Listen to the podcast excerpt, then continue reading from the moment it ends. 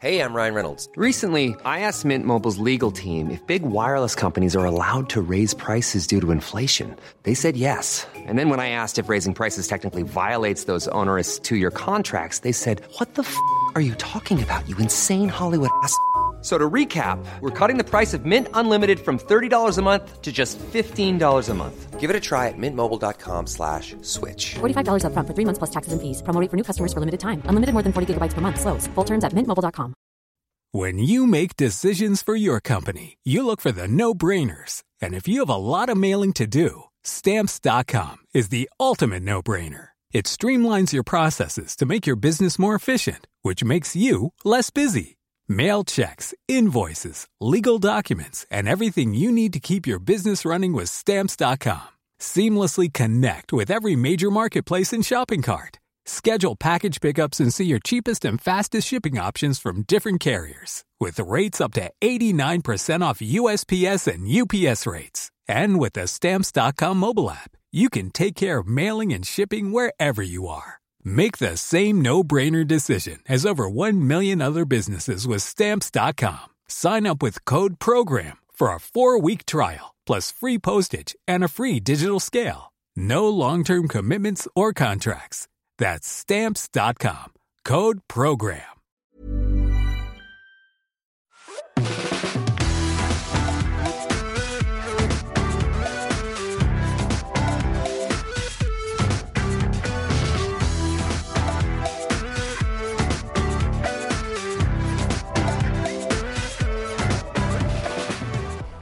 Hello and welcome to Off Air with me, Jane Garvey. That was very unfair because I was out of the room. I'm Jane Garvey and she's still Fi Glover. I just wanted to Oh, get something. It's the way you say it. okay, how are you? I think we're a bit. We're, can we be honest? We're a bit touchy Tuesday. It was Tetchy Tuesday in the office. There was a bit of a it was one of those, you know, when you walk into a space and um the, well there was a, just a bit of just one of those I, uh, anyway, things had gone on obviously not involving either of us actually. Yeah, I felt it too. I think there'd been a bit of a kerfuffle. Interesting. Yeah. We're too new to be able to ask anybody what's going on. Aren't That's we? office life, though, isn't it? It I mean, I've never worked anywhere where there weren't kerfuffles. And back in the day, sometimes the atmosphere at various places I've worked could be verging on the poisonous if so and so wasn't happy with the way somebody else had manhandled the printer or just, you know, occupied it for too long, that sort of thing. There's a lot of that going on. We just had feathers and petals But- strewn our way in all of the offices well, I've worked in. Normally, I mean, if you do want to contribute with your own office tetchiness, you can do so. Jane and Fi at times.radio. Good idea. Because there are, or and particularly staff rooms, I imagine as well. Oh my goodness, we used to have a smoking room back in the day at uh, the first London radio station I worked at. And that tells you how long ago it was. And it was just dens of iniquity. Why? Well, that always suggests that people who smoke are more interesting than lifelong non-smokers, and I refuse to believe that. Uh, oh, okay. Open to discussion. No, there's nothing. There's nothing particularly interesting about smokers, but I think it's just the I time think some that you smokers spend. think they're more Yes. interesting. Yeah. But also, it's the time that you spend not actually doing anything, so you do have to vaguely make conversation. But they're terrible things, smoking rooms. I look back on them and just think, really? How could, Really? Well, I mean, but uh, people, the fact that people could smoke on the underground, smoke in restaurants. I mean, it's just the top deck of the bus. Yeah. Oh my good God, can you imagine? But I'm back to my thing about staff rooms. Oh, I was always, you know, when you were at school and you used to sometimes take something to the staff room.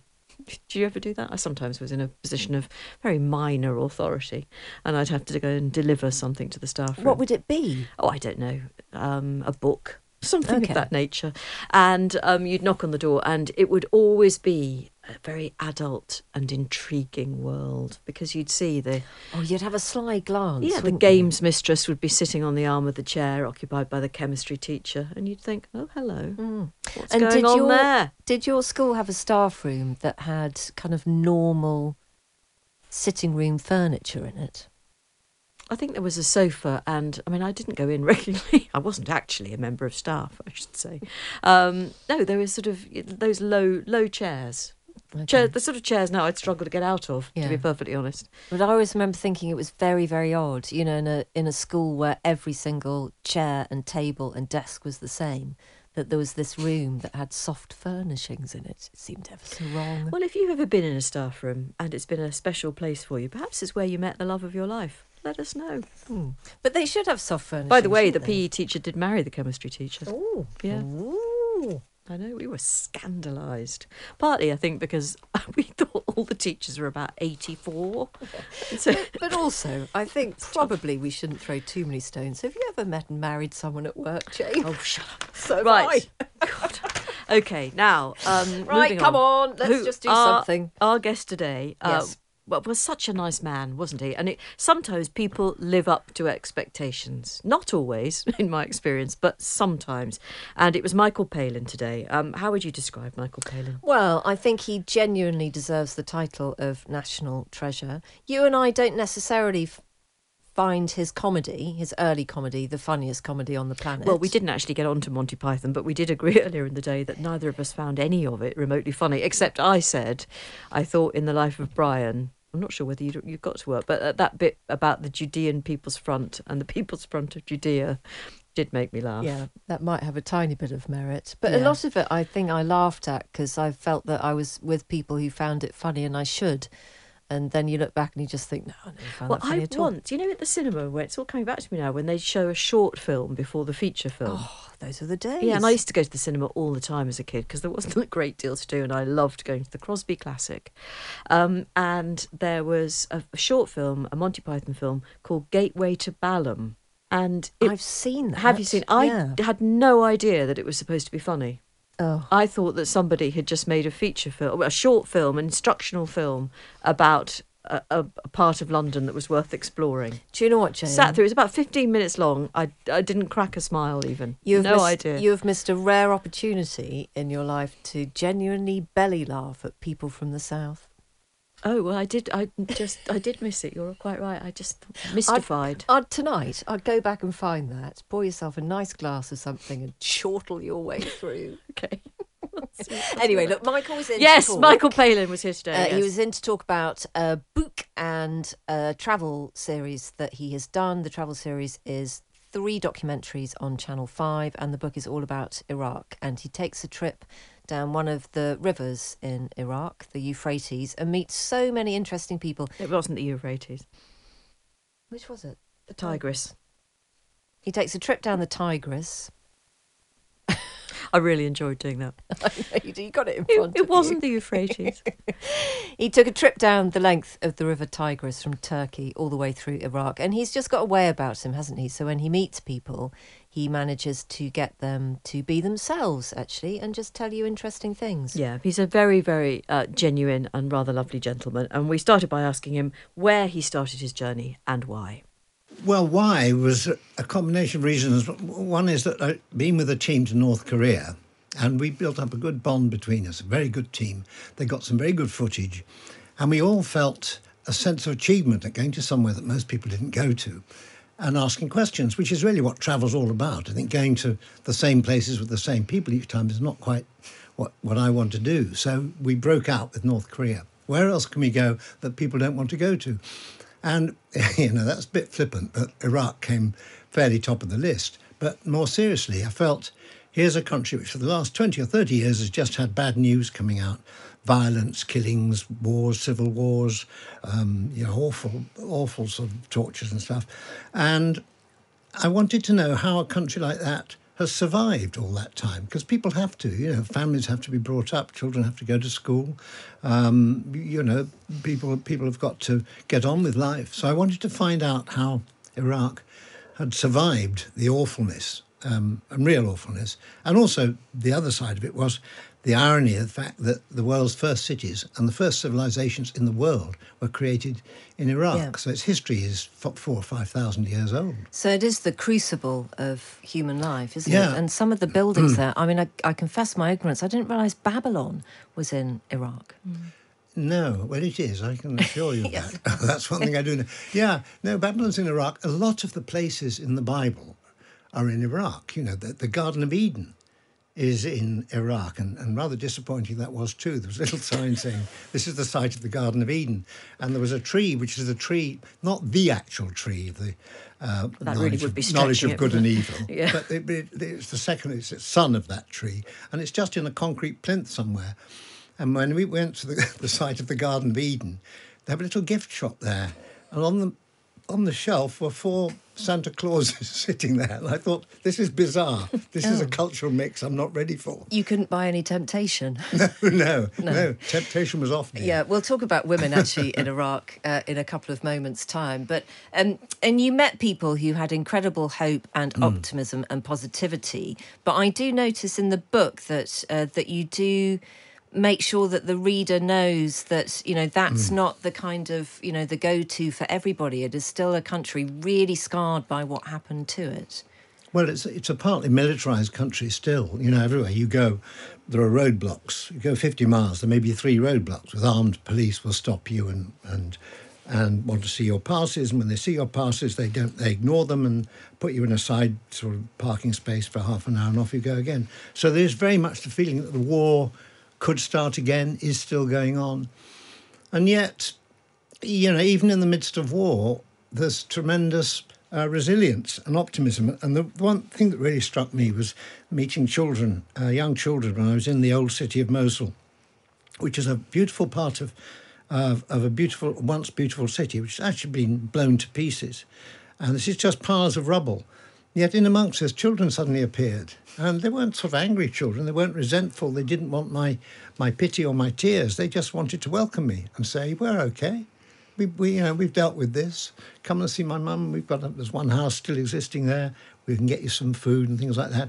And I was, ju- I was very, very moved by that because I was, in my rather condescending way, thinking I must come there and pat them on the head and say how sorry I am. They were patting me on the head, saying, "Come on, don't be so soft. Yeah, Stop excellent. weeping." Had they um, had they met many foreigners before, or any? Um, Apart not- from, I not- suspect, military. Not many. Military, uh, and I suppose there were NGOs had been there Yeah. from various charitable groups, and we, we saw one group going by, and they were they were rather sort of being taken through and nodding as if they were being given a lesson on what had happened. Whereas with us, and we've got a brilliant cameraman and a soundman, we just went in amongst the place and just said, "Well, let's see, let's see what happens." And I wanted to speak to the people themselves, not to look at a form which says this is what happened to them. And now, um, it's often the case that Britain has a part to play in um, countries like Iraq, Yeah. and and the creation of the state of Iraq was a, a British creation, wasn't it? Yes, it was. I mean, it was the the end of the, the Ottoman Empire in the First World War. There was a lot of land ruled by the Ottomans that um, had to be divided up, and the British and the British and the French, being the statesmen of the time, they were the ones who carved it up. And the French took Syria, and the British took Iraq, and immediately set about trying to find oil. Which was really why it was so important to get miles and miles of empty desert, was because there might be oil under there. And of course, they discovered the oil. And then Iraq was virtually run by the oil companies. And we installed a king, and he got murdered. And so it went on. And then Saddam Hussein popped up. A friend of the British at the beginning. One has to remember these things.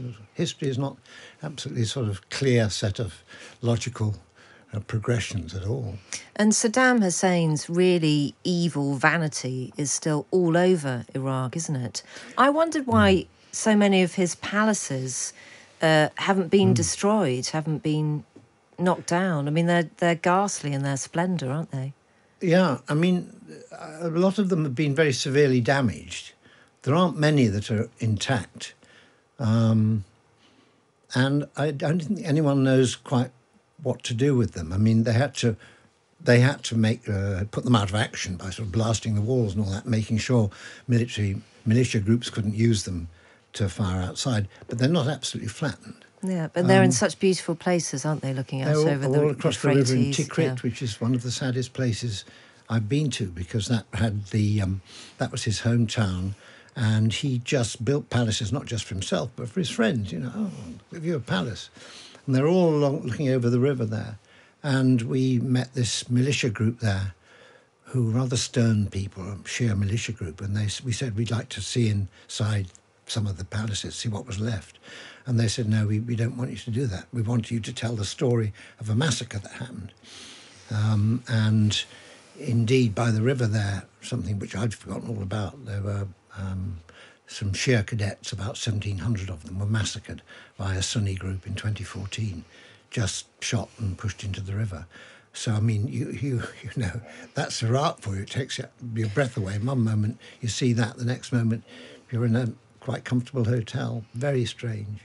Fi mentioned the, the women, or rather, actually, as you point out in the book yourself, the absence of women in the public Yes. space in Iraq. You do seek out women, I should say, and you, you interview Yeah. at least a couple Yeah. during the series of the programs. But it was it's very hard to be able to do that in, in that culture, it would seem. It is. It is very difficult. I mean, you've got to find women who um, are taking a bit of a risk in in being wanting to be independent, perhaps not wearing the veil, whatever, wanting to go into business, wanting to go into politics.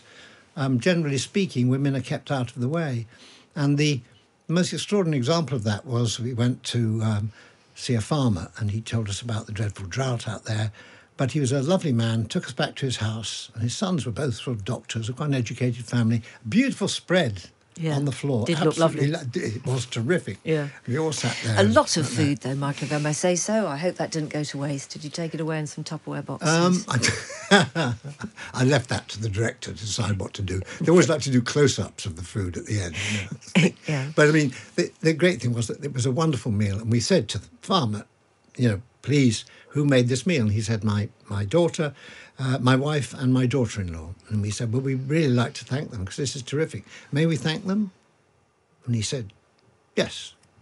And that was it. We never saw them. Right. They were never introduced to us at all. And I thought that was kind of odd. There was no fear there or anything like that. There was a, quite an educated family. But even there, there was an embarrassment about the women, perhaps because we were a film crew or something like that, meeting foreigners. and did you have to go as an all male crew? No, I don't think was, we were an all-male crew, but I don't think that was a condition of it. There are actually quite there's quite a lot of uh, nice atmosphere in, in Iraq of being able to speak your mind, and having been to North Korea for three weeks, you know that was rather a wonderful relief. Um, and there were, you know, in, in Baghdad there were these poets on the banks of the um, the Tigris River doing sort of satirical poems I for a crowd of young men. Yeah, about that. That that is perfectly allowed. Yes, and we talked to one or two people, including our, um, our very cosmopolitan fixer, uh, and and they was unanimous in saying the government is absolutely rubbish, and they were able to say that. No one came and arrested them or anything. And Um, was it that lovely fixer who made the point about how much uh, he had been annoyed at the anti war demonstrations in the UK? He had been like, no, stop it. You know, you don't understand. We want to be liberated. Yeah. I mean, I, I don't want to make an assumption about your politics at all, Michael, but were you, uh, did you have anti war sentiments yourself? I am full of anti-war sentiments. I can't okay. think the point of war at all, but I know that's rather vague and simplistic. But of course, I was against it. But then when you meet a lovely guy like that who is thoughtful and intelligent, it's a really it's really important, isn't it, to understand a different perspective. Uh, Yes, I, I, th- I think so. And I, but I think there are ways and ways of dealing with what Saddam represented. You don't necessarily have to have a full scale invasion. And, and this was the problem. If you get rid of Saddam, okay, that would be fine and neat and tidy. Everything would have settled down. But to, to invade the country and then have to rebuild the country, which you didn't understand in any shape or form, that seems to me the real problem about, about that war. It was what happened afterwards, not, not, not the removal of Saddam Hussein. And Saddam Hussein was, uh, without doubt, a very sort of nasty piece of work. That is Michael Palin, of course, uh, speaking to us a little earlier today, and you can hear the rest of our chat in a moment.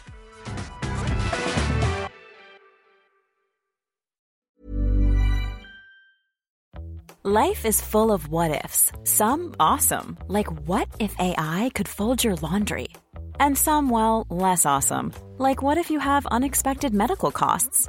United Healthcare can help get you covered with Health Protector Guard fixed indemnity insurance plans. They supplement your primary plan to help you manage out of pocket costs. No deductibles, no enrollment periods, and especially no more what ifs. Visit uh1.com to find the Health Protector Guard plan for you. Hey, I'm Ryan Reynolds. At Mint Mobile, we like to do the opposite of what Big Wireless does. They charge you a lot, we charge you a little. So naturally, when they announced they'd be raising their prices due to inflation, we decided to deflate our prices due to not hating you. That's right. We're cutting the price of Mint Unlimited from $30 a month to just $15 a month. Give it a try at mintmobile.com slash switch. $45 upfront for three months plus taxes and fees. Promo rate for new customers for limited time. Unlimited more than 40 gigabytes per month. Slows. Full terms at mintmobile.com. When you make decisions for your company, you look for the no brainers. And if you have a lot of mailing to do, stamps.com is the ultimate no brainer. It streamlines your processes to make your business more efficient, which makes you less busy. Mail checks, invoices, legal documents, and everything you need to keep your business running with stamps.com. Seamlessly connect with every major marketplace and shopping cart. Schedule package pickups and see your cheapest and fastest shipping options from different carriers with rates up to 89% off USPS and UPS rates. And with the stamps.com mobile app, you can take care of mailing and shipping wherever you are. Make the same no-brainer decision as over 1 million other businesses with stamps.com. Sign up with code program for a 4-week trial plus free postage and a free digital scale. No long-term commitments or contracts. That's stamps.com. Code program. Michael Palin was our guest this afternoon. We continued our conversation asking how he feels about travelling the world now because of that difficult balance between climate change and expanding our horizons. Well, I'm afraid I would say, well, it is a circle I can square because that's what I can do and have been able to to perhaps inform people about the world and other countries and what they think and their expectations by being actually able to go to those countries. I mean, if I could go by ship, but even then, you know, ships are fairly poisonous to the atmosphere as well. I think there's no question that when you travel, you're going to be using up you know, carbon. But I think in my, in my particular case, um, I feel it's really important to go to the country country itself if you really want to find out what's going on. It's always very different to what you hear from the media Mm. back home. And is is the style of travel show the traditional style of travel show, which is done by venerable white chaps? Is Hmm. that still okay? Venerable white chap. She said, I- gazing with yes, reverence gazing at me. at a venerable white I'll chap. take the venerable bit. That's No, fine. well, you the deserve it. white chap. Um, uh, well, I think I think anybody who's got anything to say about the world should be considered to say their piece, and if they can deliver good ideas, good opinions, good insights about the world, whoever they are, man, woman, child, whatever you know, race, colour, they should be able to do it and should be encouraged to do it. I think it is important to have a range of opinions and and go and deliberately go out for that. I think the most important thing is to get people who are good, who know what they're talking about. They don't. I'm afraid I just don't think getting in people for the sake of what their you know their, their whatever they might their view- might be or Their- their, their current popularity. be. Yes. Yeah. Well, you know, Yeah. you've got to know your stuff. I think. Um, But I watched some of your revisits of your travels around the world in 80 days that you did during the lockdown. It was Yeah. it was us watching you watching Yes. you. Very meta. yeah, very meta. Yes. Exactly. But I sensed that there was a tiny bit of reticence from Hmm. you sometimes about the places you've been to and the things that you'd seen and said. Well, my reticence is always because I know that I'm not an expert, and I don't like to be seen as an expert. And You're a sometimes- 79 year old white man. You can run for president. You, Yeah, you yeah, know, yeah, your, your category I can't run. is expert. I can I can walk for president. Well, stagger for president. No, I can run actually. I'm reasonably quite fit. I've avoided politics. Um, and, and not regretted that. Um, sorry, what was the question? Whether you were reticent when you watched your earlier Yeah. work back about anything, about a change in times or a change in tone. Yeah, I think it. I, again, I just feel got to be very, very careful of making judgments, instant judgments about, especially about countries and the world, the way the world is. Things will change, you know, drastically, or even change just, um, um, you know, in in a, in a few months. The emphasis will change. I mean, you'll get something like the war in Ukraine, which is a massive change, um, but at the same time, you've got climate change, which is you know having different manifestations as we go by each year. But I think one's got to be very careful of saying, well, if we do this, that will happen. If we do this, it'll make it all better. And I, I feel I'm still discovering, and that's what travelling is about for me. It's about satisfying, satisfying a curiosity, not being an expert who knows his stuff and, and trying to tell the rest of the world what to do. Now I'm glad I'm glad you're fit now, and you are you Yes, clearly are yeah. fit and well at the moment, which is great. I got here. Yes, indeed. But when you put it to the family that the trip to Iraq was looming. Hmm. How how did that go down? Not well. No, Not well. can't say I'm Well, surprised. so, I mean, my wife's terrific, really. She's always been very keen on me going away for long periods of time to remote parts of the world. It's a sign of her love for me, I suppose.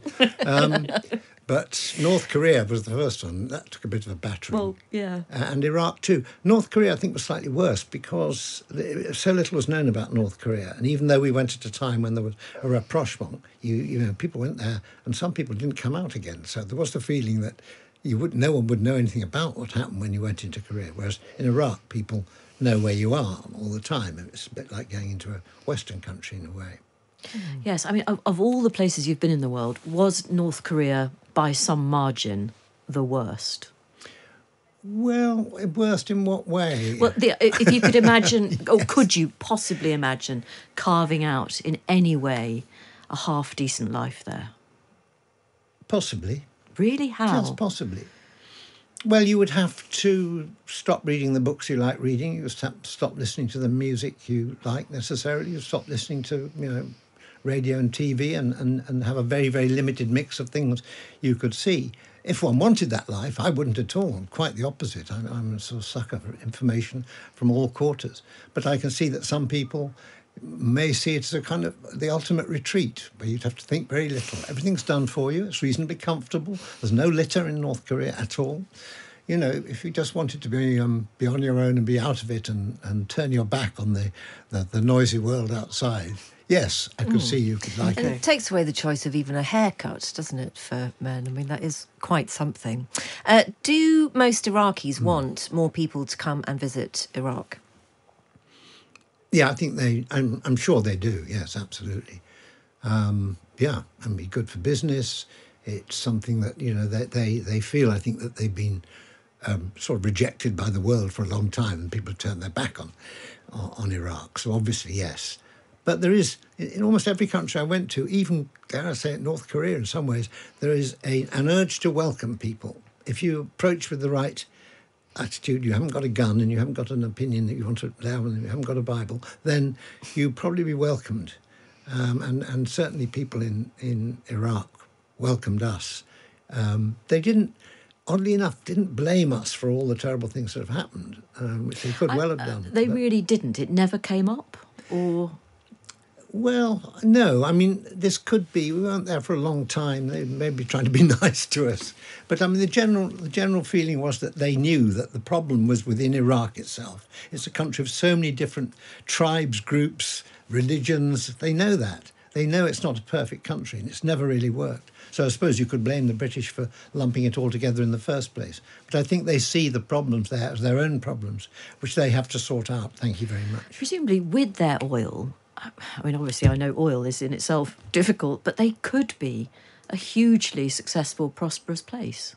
Yeah, absolutely. And It's- a lot of Iraqis, there, a lot of Iraqis will tell you that. I mean, we went to a school with super children. I mean, really very, very clever, bright, lots of energy.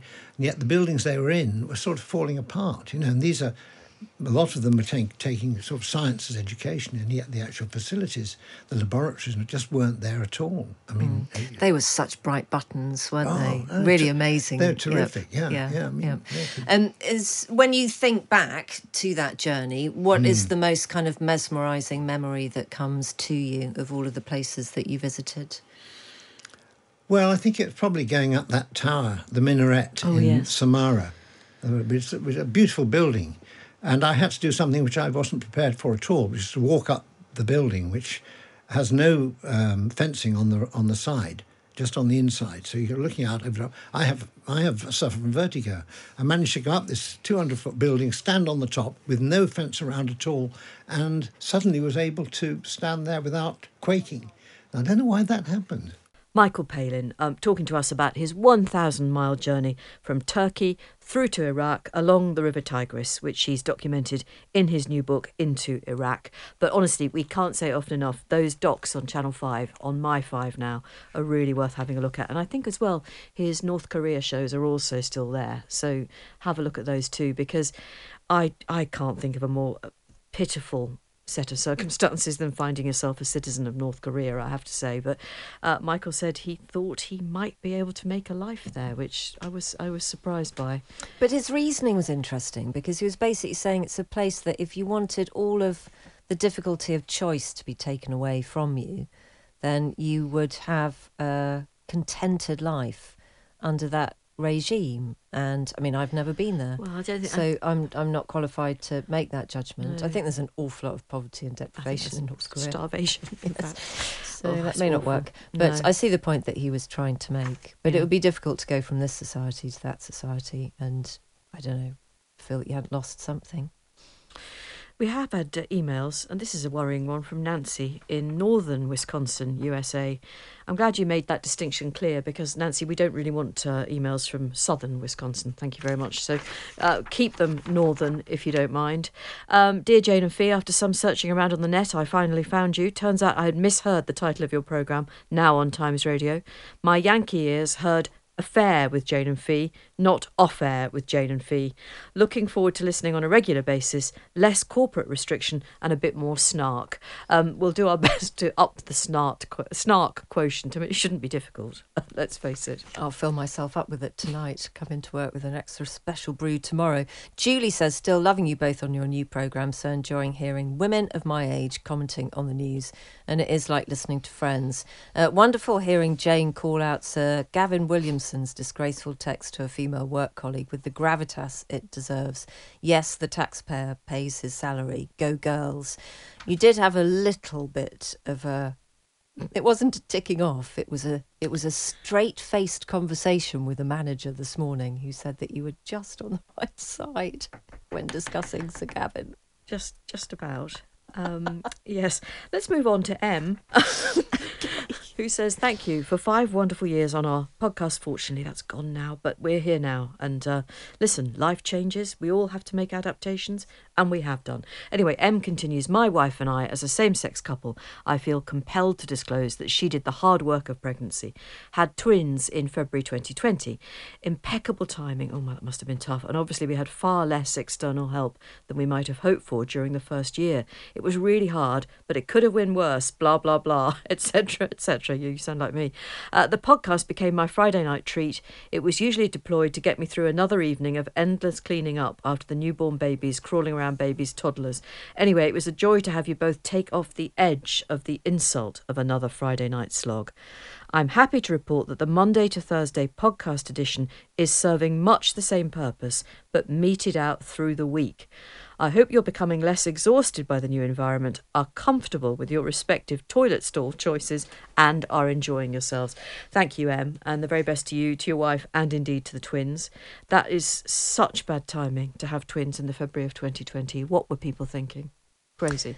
Well, well done for just getting through it. Yeah, God, Yep. absolutely. Yes. Um, I was a little troubled the other day because we did enter the ladies' toilet together, and you went to a stall too close to my favourite stall, so I had to go to a different Yes. stall. It's all gone wrong So already. It is difficult that whole. Bit, I mean, I don't. There is something very weird about humans and our loo habits, isn't there? that we just we do get into a little routine, and if we're honest, we like to stick to it. And why that is, I simply, well, it was like the bog roll bandits during lockdowns. You know, the obsession with acquiring toilet paper. What? It's the same sort of scatological nonsense, isn't it? Really. Yep. One day I'd quite like to see what's still in your basement. so I think probably it's in triple figures, isn't it? Well, when the authorities do get in there, you can say, well, she kept herself to herself. she was very quiet. No one would have suspected a thing. She was always very polite. Actually, no, they wouldn't say that about you at all.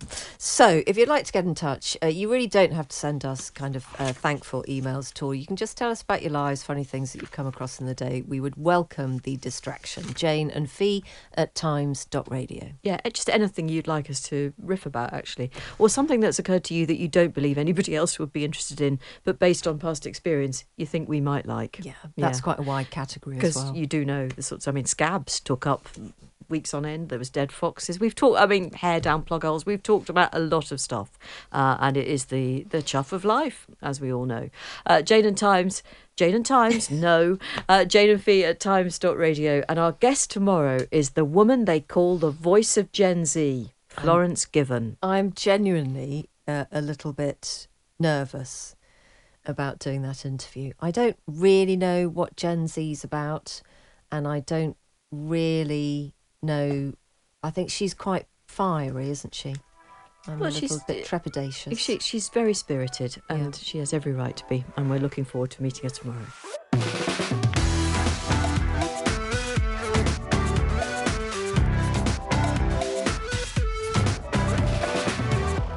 You have been listening to Off Air with Jane Garvey and Fi Glover. Our Times radio producer is Rosie Cutler, and the podcast executive producer is Ben Mitchell. Now, you can listen to us on the free Times Radio app, or you can download every episode from wherever you get your podcasts. And don't forget that if you liked what you heard and thought, hey, I want to listen to this, but live, uh, then you can Monday to Thursday, 3 till 5 on Times Radio. Yeah, embrace the live radio jeopardy. Thank you for listening, and hope you can join us off air very soon. Goodbye.